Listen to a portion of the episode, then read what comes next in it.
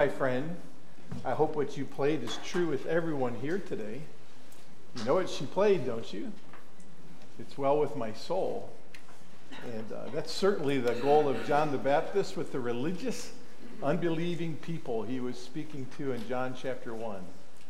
So let's turn our Bibles to John chapter 1 again and continue on with our study of an aspect of John the Baptist's life that Matthew, Mark, and Luke do not include in their Gospels, but John is the last Gospel writer thought necessary to include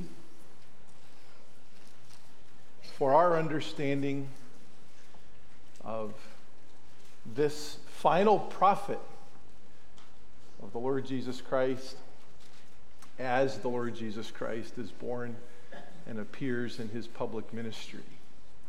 So thank you. Is it well with your soul today? Amen. I didn't ask you if you're well fed. Didn't ask you if you slept well. Didn't ask you how life is going in general. I just asked you if it's well with your soul. That hymn writer, along with many other texts, would have our hearts be right with God, have our souls be at peace with God because our sins have been forgiven in Christ. And we have turned our lives over to Christ as our Lord and Savior. The Spirit of God then indwells us, and becomes our comfort and our peace.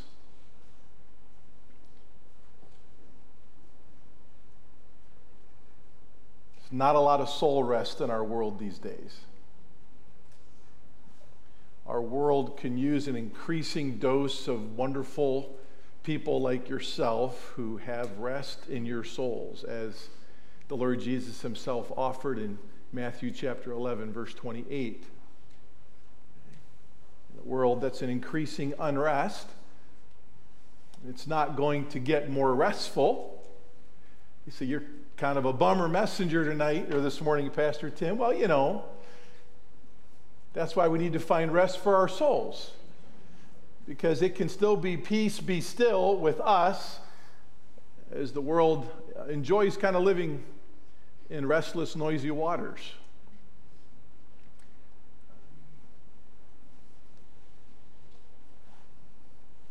John the Baptist is the first prophet to speak in over 300 years. It's been silent from heaven. There's been no revelation. The scriptures we have record for us no signs or wonders being done during this time through the centuries. Between the last time someone spoke the Lord's words in the Old Testament to the time of John the Baptist preaching in the wilderness. In Isaiah, we're told that in the fullness of time, God would send forth a son born of a woman, born under the law, and that son would be of Jewish descent and he would be under the authority of the Mosaic system. But there's been nothing from heaven for quite some time. This providential delay, as we explained last week, of information from heaven has caused a heightened anticipation among the Jewish people for messianic prophecies to be fulfilled.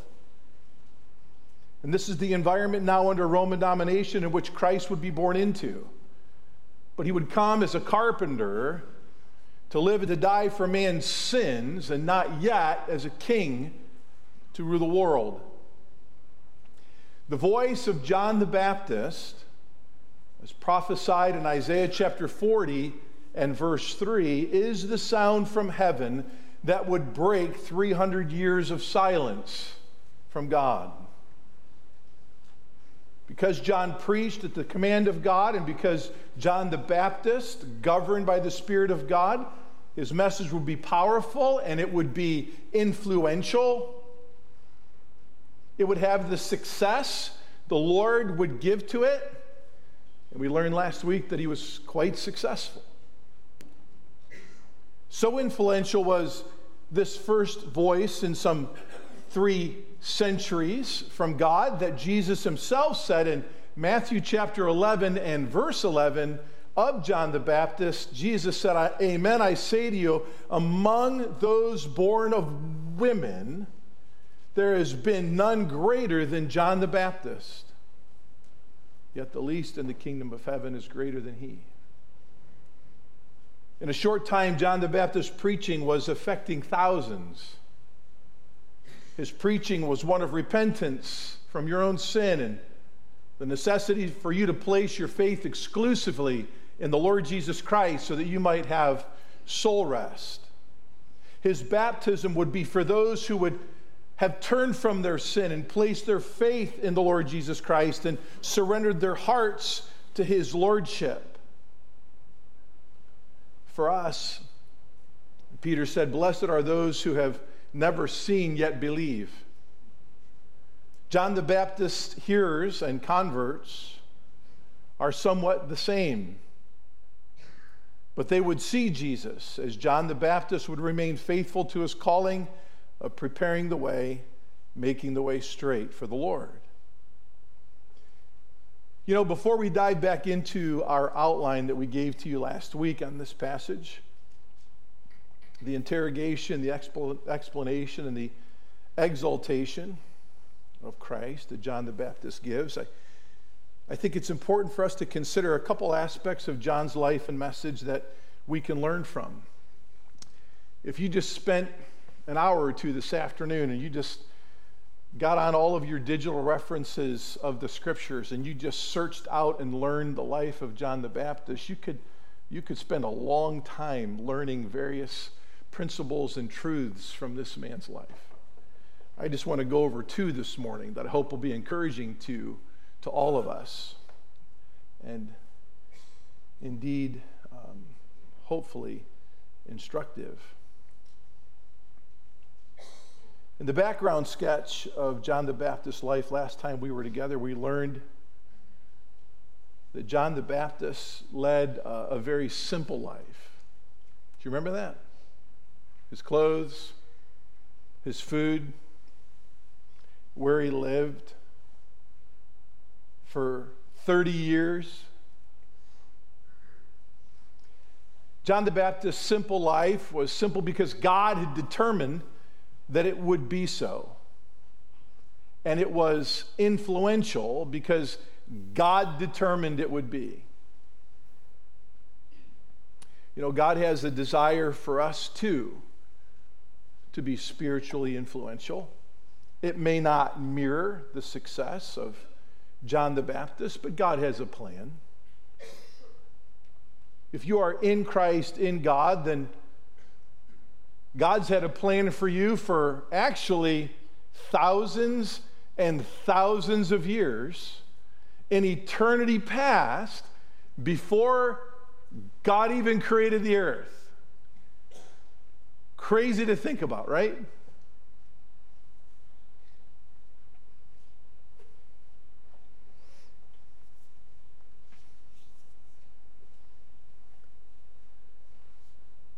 The life you're living now in Christ is all by the grace of God. And as you walk with Him, you are fulfilling the very purpose God has had for you, regardless of how materially simple your life is. I would encourage you to be content with what you have. Paul encourages us that way in Philippians 4. Be content with what you have.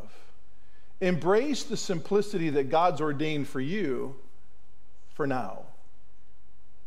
And even more passionately, embrace the purpose of God that He has upon your life.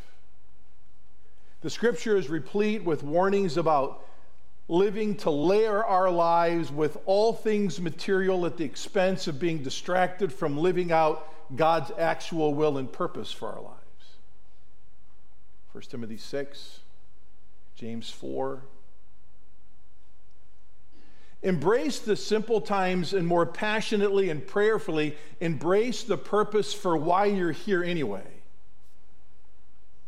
You know the influence the Lord has planned for you in the fullest if you do that. We've had this modeled for us here at Grace for many years by many people. Some with the Lord and some still with us. The Lord is breaking and will break the bread of their obedience, our obedience, until we see the Lord Jesus if we learn to and be content and be intentional. Be content with what we have and take that which God has gifted to you and His plan for the simplicity of your life and be intentional to live His will for your life. There's so many examples among us of those who are not living lives of asceticism, of their own choosing, but they're living the lives God has granted to them, lives with simplicity, so their focus can remain on doing the will of God that God has for them in as much of an undistracted way as possible. So I just want to ask you a question. Have you allowed life and the blessings of your way of life to distract you from worshiping and living with spiritual intention the way God would have for you to live.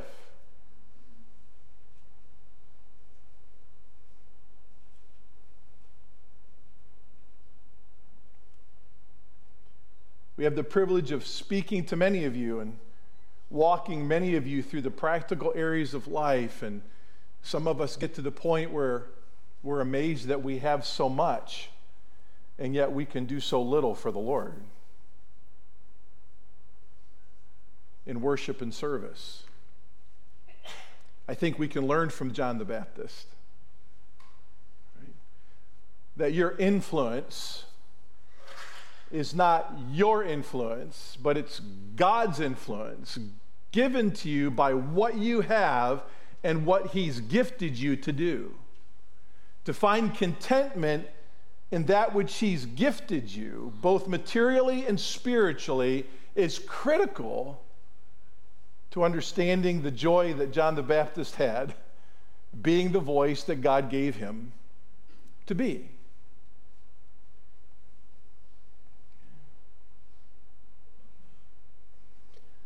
So, a lot of practical applications to that. Our world is layered with opportunity and opulence. Just one of the 50,000 foot observations we can take from the life of John the Baptist is just simply that embrace the God ordained simplicity that He may have ordained for your life, and use that simplicity to live out your lives for heaven's sake. And be faithful. Be faithful in living out your spiritual gift unto the strengthening of this body and unto the furtherance of the gospel. And before we move on into the final two points of our outline that we started last week, I just want to ask you a question. Draw the circle around yourself in your own conscience. Are you content? And in that contentment, are you in your conscience clear that you are worshiping and serving the Lord with spiritual intentionality to the strengthening of this body and to the furtherance of the gospel. In your conscience, are you clear in those ways? Content and faithful. So last week we, we learned that John the Baptist's faithfulness in his preaching had caused quite a stir, and that led to a passionate interrogation of his person and his purpose. And today we'll seek to learn from John's more full explanation of these questions posed to him, and then we'll learn much from his exaltation of his Lord as we close this morning as well. By the way, if you just want to sit down and have coffee about what I mean by being content, and then living intentionally, I'd love to have that conversation. I'd love to just share with you what the Lord's laid on our hearts and what the Lord's laid on many hearts here to make sure that we understand how to live content in this old opulent world that we live in and not allowing it to be a distraction to our worship and our service to the Lord to his gospel purpose. We looked at the interrogation of John the Baptist last week, this machine gun, this carpet bombing of questions that the angry religious ones were bringing his way. Do you remember some of those questions? If you don't, you can go back and check it out on our website. We're going to move on to John the Baptist's explanation to these religious leaders of some of their questions, as the Apostle John records for us. I can remember my mom coming home one night. Uh, she had left my brother and I, John, uh, the task. This is before even my little brother Joel came along. She had left for us the ingredients and the task of making homemade pizza for the family. And she was bold enough to leave the house and actually believe that we could get it done. She came home a little bit earlier than we expected. And she happened upon quite a mess that we had made while attempting to make homemade pizza. You see, in our house, uh, boys just couldn't cleanly make anything, let alone homemade pizza, which unfortunately, for my mom's sake, required the use of flour and tomato stuff, of which it's absolutely impossible to have those ingredients available to two young men and have them embrace the maturity not to, to use them in, in, in, a way to uh, pick and fight with each other. So I don't know why she did that. I know we're told in the scriptures that the Lord doesn't tempt us above we are able, He'll make a way to escape. There was no way to escape that temptation. My mom came home and with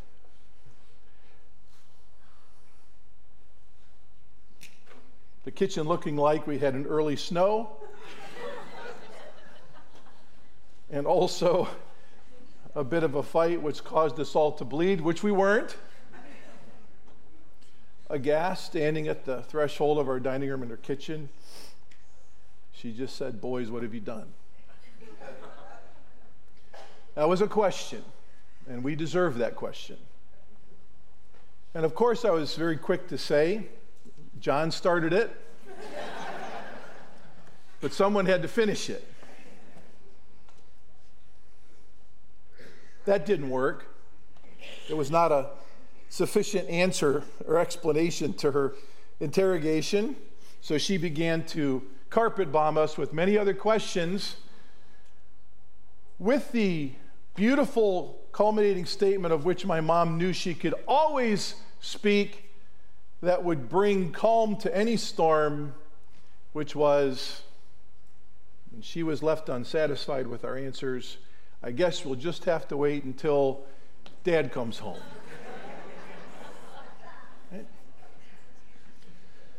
And we knew what that meant. So, it's kind of funny. It, looking back, there's nothing funny about that circumstance. When dad came home, we got what we deserved. Um, and uh, I can remember a year later helping my mom clean the kitchen and still finding specks of flour behind things and little drops of tomato, whatever, uh, in places, and kind of being reminded back to uh, that event, whatever it was. Um, but you know what? The pizza actually did taste pretty good. And uh, that's become a thing for us. That's good. John the Baptist, in a spiritual sense, had made quite a mess for the religious Jews. And they felt he had some explaining to do. They ask in our text this morning, Why then are you baptizing if you're not the Christ? Elijah, nor the prophet. Four times in 10 verses here that were read for us last week and that you've studied in the course of this week, you'll see the reference of John the Baptist's work of baptizing. Preaching and baptizing was his ministry description. He did both faithfully.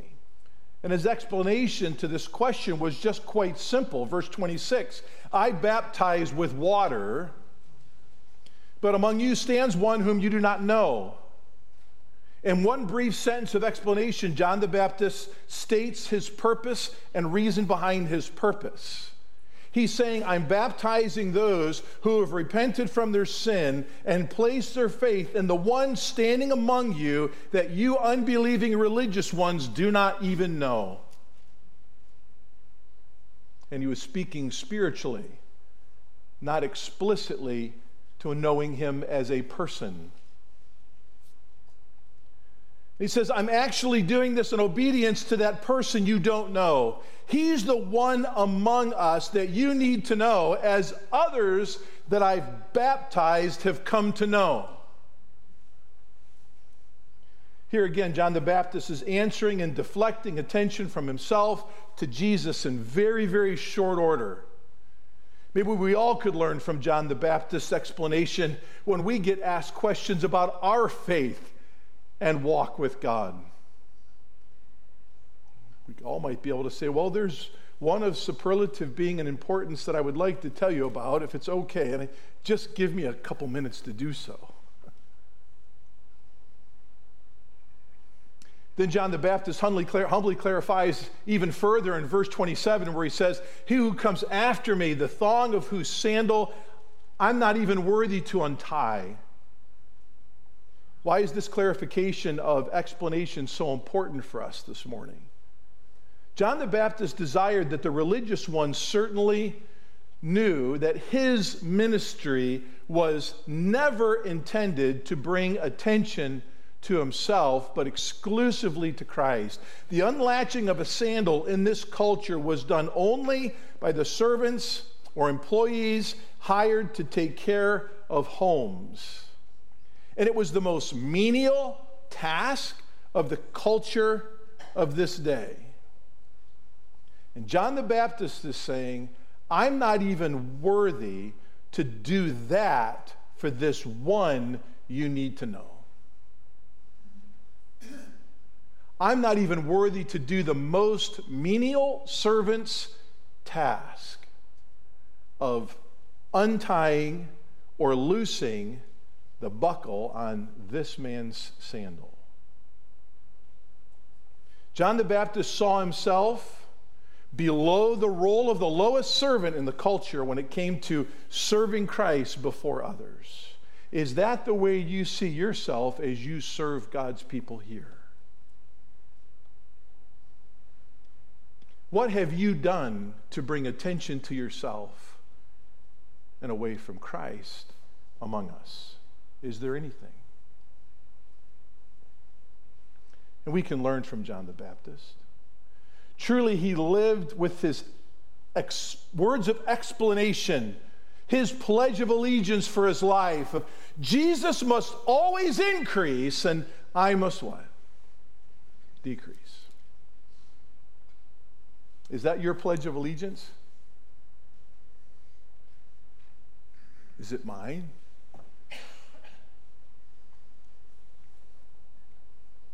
May Christ always be seen in me and not me.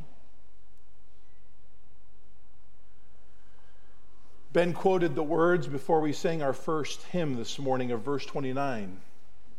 John, having established himself in humble, simple servanthood, now further explains that this one standing among them they did not know was the Lamb of God who has come to take away the sin of the world. And he wants the religious ones to exclusively consider him because John the Baptist says, Behold, right? On this second day, this is the first words he speaks. Behold, consider this Lamb that's come to take away the sin of the world. This is a fascinating phrase that would ask you to hang on here for about five minutes as we go through the scriptures and explain how these religious ones would have heard this statement that we're so familiar with, we could quote it in our sleep. The Jewish mind would have been thinking of how lambs were used in the Old Testament immediately, because he used the word lamb. They knew John the Baptist was asking them to sincerely consider someone who was called a lamb and not a king. In the Old Testament, you slaughtered lambs and applied their blood for a temporary covering for sin so the judgment of God would pass over you. You remember the doorposts? of the Israelites' homes in Egypt when the death angel came through? You remember Isaiah 53 11, don't you, where the prophet says, as a result of the anguish of his soul, he will see it and be satisfied. God will see the anguish of Christ's soul, prophetically speaking of his sacrifice to come. And by his knowledge, the righteous one, my servant, will justify the many, and he will bear their iniquities. In the Septuagint, which is the Greek translation of the Old Testament scriptures, the word servant of Isaiah 53:11 is translated as lamb. Isaiah prophesied of the one who would come who would be a lamb that would take away the sins of the world. You can go back up just to verse 7 of Isaiah 53. And Isaiah again, again describes the sacrificial process of a lamb that would come. When he writes of Jesus, he was oppressed and he was afflicted, yet he did not open his mouth like a lamb that was led to slaughter and like a sheep that is silent before his shears, so he did not open his mouth. You see, the Old Testament Jewish mind would have known Jeremiah 11 19, where Jesus was called a lamb, but in that context, it was not said of that lamb that he would come to take away the sins of the world. The Jewish mind would remember the story of Abraham and Isaac. God did not provide a lamb in that story, it was a ram. But even though it was the foretelling of the coming ultimate sacrifice of Christ. Yes, there was the Old Testament scapegoat in the Mosaic system. And that scapegoat was sent outside the community of the Old Testament Israelites, outside the camp, if you will, to symbolically carry the sins of the people of God, uh, the, the sins of the people of God away from the people of God. But that was a goat, it wasn't a lamb. From what we can see of Scripture, John the Baptist and Isaiah are the only two writers of Old Testament times, prophets of Old Testament times, that preached of Jesus being a human lamb that needed to be sacrificed in order for sins to be taken away. And John the Baptist adds here the sins of the whole world. So, even to clarify even further, with laser beam accuracy, he's telling unbelieving Jews who are looking for a king, I'm not the messianic one, I'm not the Christ. As a matter of fact, I'm nobody, but there's one standing among you you don't know who is everything to everybody, not just a king to the Jews. He's a lamb led to slaughter for the sins of the whole world. What a wonderful explanation.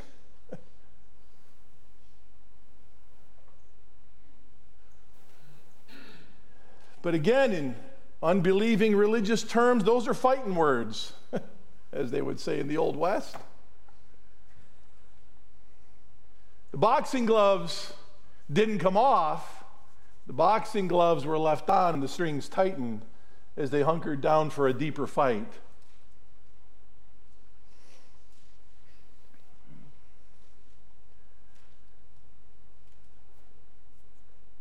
It is good for us to recall that John the Baptist is speaking directly to Jewish unbelief. He's pointing now to one human that has come as the final lamb that annuls unbelief's practice of regular ritualistic sacrifice in the temple. He's also needed to remind Jewish unbelief that this lamb was to be the Savior, again, for all, not just king for some. And also recall the Jewish world was ripe in their own mind to receive a king. We've mentioned that already as well. So, in a very real sense, he's saying the anointed one has come now to be a lamb and not a king, but he is the one to be king in time. If you recall, also, John the Baptist already explained the reasons for his baptism, too. He's been baptizing people who have repented from sin that this land had come to die for and placed their faith in this lamb. And it's John the Baptist's baptism that is telling unbelief that they need to do the same thing. No uncertain, no need to be qualified terms. You're sinners, you need to repent, you need to turn from your sin. You need to place your faith in the Lord Jesus Christ, period. That's it. You've either done that or you've not. Even if you intellectually believe that there is a Jesus to come in time or a Messiah to come in time and, and you're wanting to worship him as king, you can't do that until you surrender to him as Savior. None of us can. And by the way, none of us will. You can kick, scream, explain, read, get out a platform, do all you want, take all the riches God's give to you and proclaim every message in the world that includes Jesus but adds to Jesus or takes away from Jesus. And you can try to preach your way and live your way to heaven, but you're going to split hell wide open. John the Baptist, crying out in the wilderness, says, This is the Lamb, and you, and you, and you, and you need to bow your knee to him. You are a filthy sinner, but he's come to be slaughtered for your filth. Look to him. That's how God has shown his love to you. Look to Jesus alone. And the sin of the sin that's killing you, that will entomb you,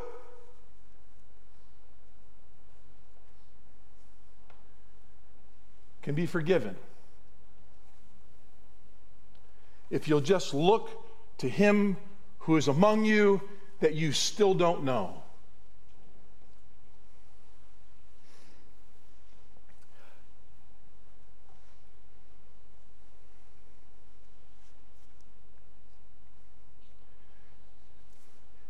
I really believe there's some in the auditorium that still haven't done that. And some of you have been in church for 30, 40, 50, 60 years. Because somehow, in the testimony that we live, we're still able to bring attention back to ourselves and not regularly deflect off of us to Him.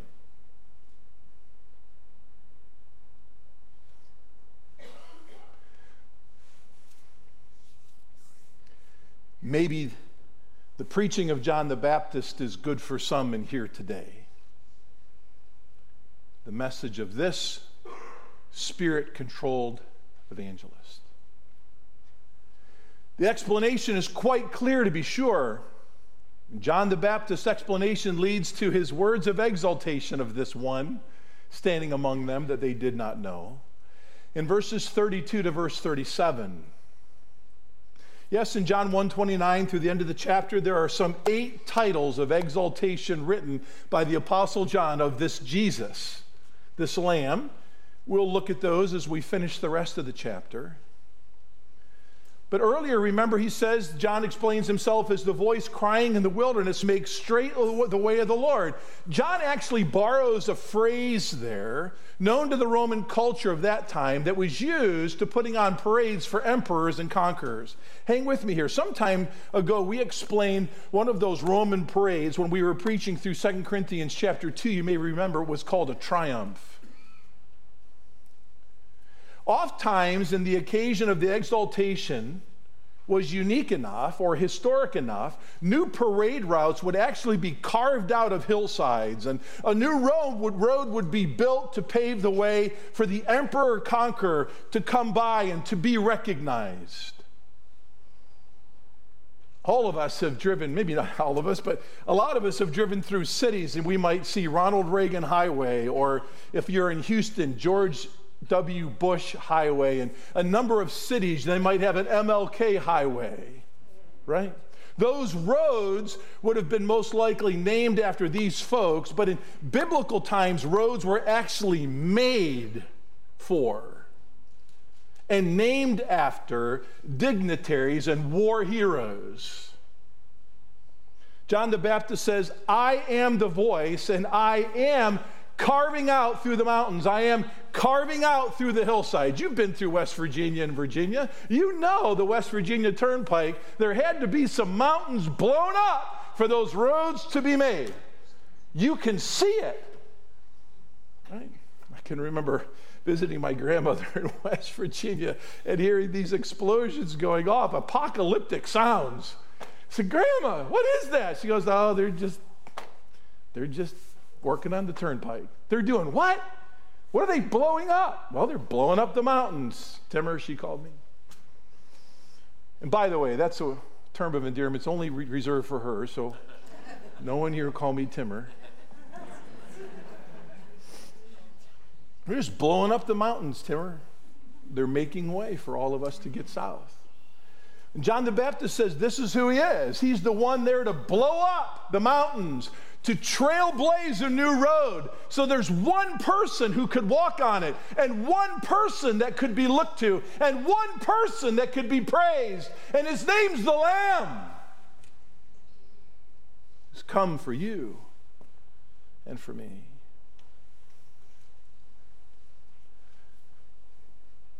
John the Baptist knew this was the Lamb, the one who was coming after him but was before him. Statement of his eternality we looked at last week. The one in verse 32 states, Whom John the Baptist said, I have seen the Spirit descending as a dove out of heaven, and that Spirit has remained upon him. These are words of exaltation. And this would be the one who baptizes you in the Holy Spirit and John the Baptist would finally state in verse 34 I myself have seen and have testified that this is the Son of God. In his preaching, John the Baptist gives us four very unique expressions of exaltation about this Lamb that has come to take away your and my sin.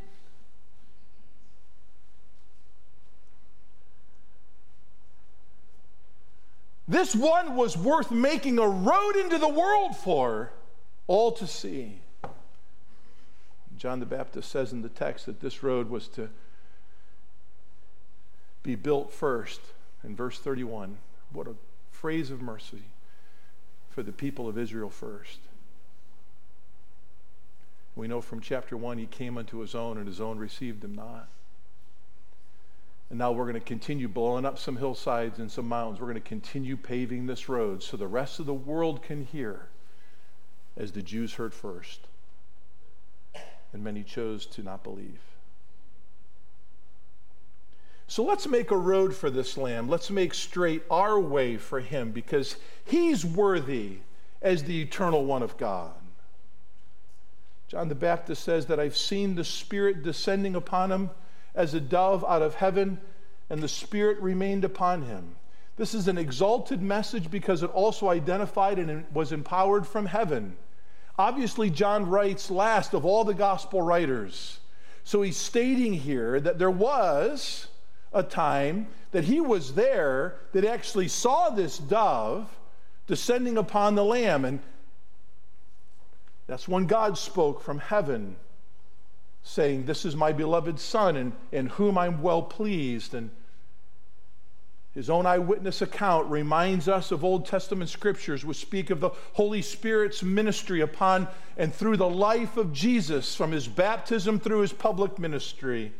Jesus was the fulfillment of God pouring out his Spirit on the coming Davidic king, not just there as the Lamb, but on the coming kingdom for all those who would surrender to him as Lord and Savior, Isaiah 11 1 says.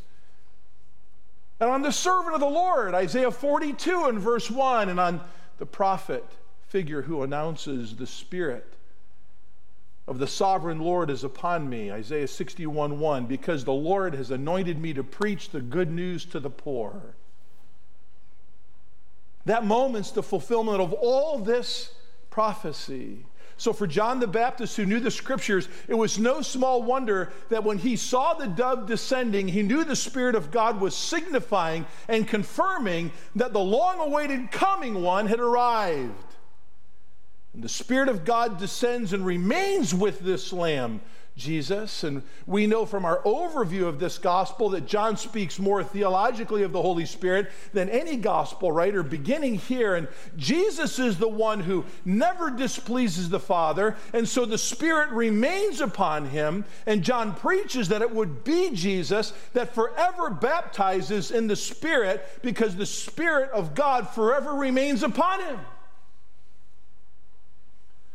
Ezekiel 36, verses 25 and 26 tells us that there would come a time when God would pour out his spirit upon all his people.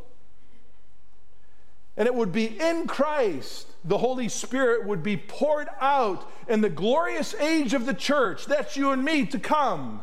And of course, this baptism of the Spirit would place all of us into Christ. In a very similar fashion, the Holy Spirit would indwell us and aid us in our walk and ministry unto the Lord Jesus Himself. And John the Baptist concludes in verse 34 using two perfect tense verbs. That means they were settled for Him in time and therefore forever settled. He says, I have seen, number one. And I have testified, number two. Both of these are a done deal for me. And all those who entrust their souls to the Lamb, it's a done deal for you too. You will have no problem testifying that this is indeed the Son of God if you recognize how He is exalted from heaven. And thereby you receive your exaltation in Him alone.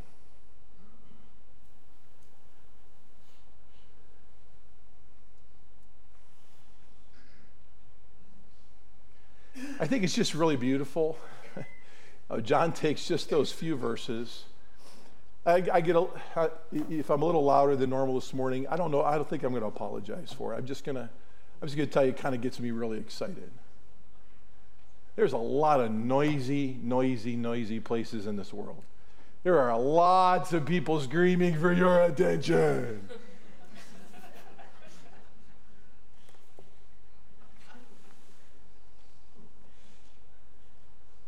I sat in the bottom of the ninth inning last night with two outs. way up in nosebleed seats on the third base side between third base and home plate with bases loaded. I mean, the quintessential storybook ending of whatever this new team's name is in Cleveland. right? Whatever this baseball team is in Cleveland now. I sat there and I saw thousands of people doing what? At the crack of the bat, ball up the middle, one run scored. Oh my goodness, we're going to beat the Bronx Bombers. I mean, that guy slid across home plate, and it's like we won the World Series. I was like, dude, it's just a playoff game. But it was exciting, it was fun. People were focused and they screamed. They screamed words of exultation in my 20 minute walk back to my car. Horns honking, people screaming, people embracing each other. They didn't even know who the blooming world they were.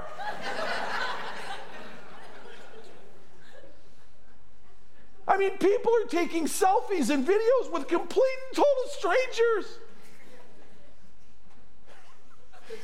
This is fascinating for me. And I'm, I'm seeing all this, knowing what I'm going to preach this morning. I'm thinking, it's okay to get loud about something really exclusive, especially, especially if it's of eternal and divine importance and consequence to everyone in this room.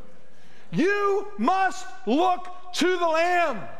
You must look to the Lamb. You must look to the Lamb and be saved.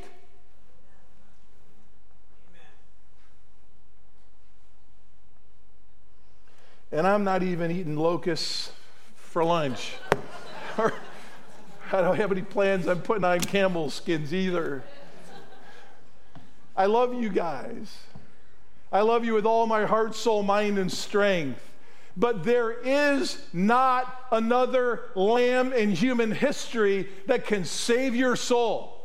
There is not another exclusive message that should ever be preached from this pulpit or represented in this place other than Jesus Christ, the Lamb of God that's come to take away your sin and my sin. Let's blaze a road for Him. Let's pray.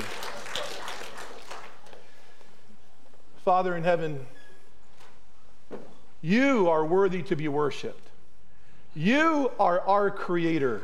You alone have created the miracle in our hearts, which we could not create for ourselves. You alone compel us by your grace to remember back to the moment where you touched our hearts and by the Spirit of God changed us, changed the way we live, changed the way we think, changed the way we act. And we're so sorry, Lord, for our sin that has even for a moment distracted people unto us and away from the Lamb. Lord, forgive us. Lord, among us, help us all to remember how wonderful you are to forgive us of all of our trespasses and all of our darknesses and all of our wickedness. Every one of us by ourselves has enough sin to slaughter you on a cross, let alone the sin of the whole world. Lord, we turn from that. We have placed our faith in you. You have changed us by the Spirit of God. And it's your glory we preach, it's your name we exalt, and it's your road that we build so that all might see you and not us. In our homes, on our streets, at our work, where we exercised, may Jesus increase as we decrease. And may that be our singular message that we're known for. In his glorious name we pray.